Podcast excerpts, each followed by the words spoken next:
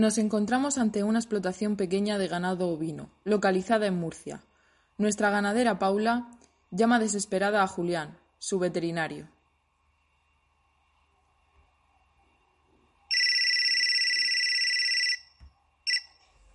Hola, Julián. Soy Paula, la ganadera. Tengo un problema con mis ovejas. Hola, Paula. ¿Qué les ocurre? Llevan unos días de caídas, comen menos, babean, tienen mocos, heridas en la boca, algunas cojean. Tengo más o menos unas ochenta y más de la mitad presentan estos síntomas. Ya se han muerto siete de ellas y otras diez han abortado.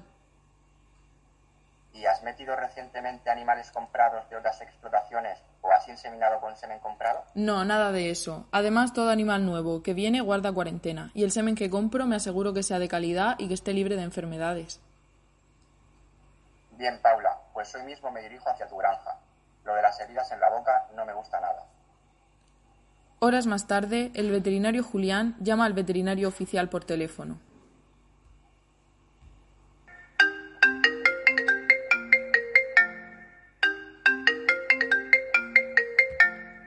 Centro Local de Crisis. Al habla el veterinario oficial. Buenas, me llamo Julián. Tengo una sospecha de una enfermedad de declaración obligatoria. Se trata de una explotación pequeña, de ganado ovino. Y los síntomas principales son fiebre, sialorrea, descarga nasal, ulceración y erosiones en la mucosa oral, lengua cianótica, abortos y también se observa marcha tambaleante en algunos animales. Por lo que parece, la morbilidad es más del 50% y la mortalidad también se acerca a esa cifra. Esos síntomas no me gustan nada. Me dirijo ya hacia la explotación para tomar muestras y enviarlas al laboratorio. También voy a llamar al ganadero para decirle que proceda a la inmovilización de los animales y comience con el estudio epidemiológico. Luego te llamo y comentamos nuestras sospechas. El veterinario oficial, después de acudir a la granja y sacar muestras y sus propias conclusiones, llama a Julián para, entre los dos, obtener un diagnóstico a la espera del resultado de los análisis.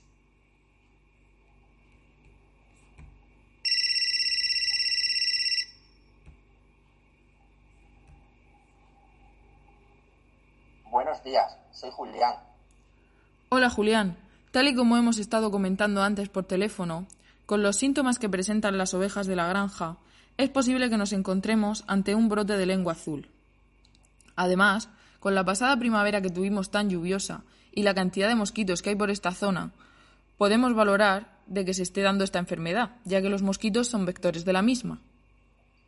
Estoy de acuerdo, es una posibilidad, pero además deberían de hacerse diagnósticos diferenciales con fiebre aftosa, aunque esta debería mostrar lesiones más localizadas que las que vemos en estas ovejas, y presentaría una mortalidad menor a la que presenta esta granja. Además, que la fiebre aftosa presenta una alta contagiosidad y no estamos viendo eso. Sí, eso pienso yo. Además de fiebre aftosa, también debemos hacer diagnóstico diferencial con estigma contagioso y por los abortos que estamos observando, también tendría que hacerse con diarrea viral bovina y rinotraqueitis infecciosa bovina. Sí, eso es.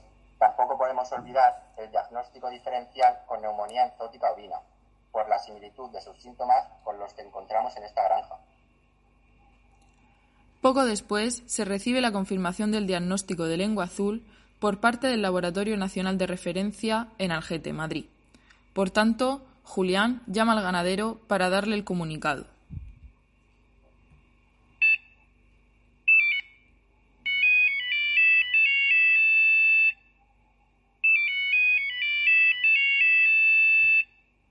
¿Sí, Julián? Paula, tengo malas noticias. Tus animales tienen una enfermedad de declaración obligatoria llamada lengua azul. Se trata de una enfermedad vírica producida por un picornavirus del género Aptovirus, que afecta principalmente al ovino. Debemos poner en marcha las medidas de control y erradicación de esta enfermedad inmediatamente. ¿Y ahora qué es lo que va a suceder? Por suerte, ante esta enfermedad no va a ser necesario sacrificar a tus animales. Vamos a tener que vacunar a los mayores de tres meses con los serotipos 1 y 4 de esta enfermedad. Como tratamiento, voy a medicar a todos los animales con tetraciclinas, pues es lo indicado en esta situación. Vaya, no lo había escuchado antes. Pues así es. Además, vamos a establecer una zona de protección con un radio mínimo de 3 kilómetros alrededor de tu explotación y además una zona de vigilancia de un radio mínimo de 10 kilómetros. Sería necesario además intentar evitar la exposición de tus animales en la medida de lo posible al vector que transmite esta enfermedad. Si sacas a tus animales, te aconsejo evitar hacerlo a primera hora de la mañana y a última de la tarde. También debemos reforzar las barreras físicas contra ese vector. Revisar y mejorar las mosquiteras. Además, tendremos que fumigar las zonas húmedas de tu explotación para luchar contra el vector. Tienes toda la razón, Julián. Además, siendo sincero, hace tiempo que no fumigo y que no reviso las mosquiteras. Pues muchas gracias, Julián, por tu ayuda. Veremos a ver cómo evoluciona el caso. Muchas gracias otra vez. Adiós.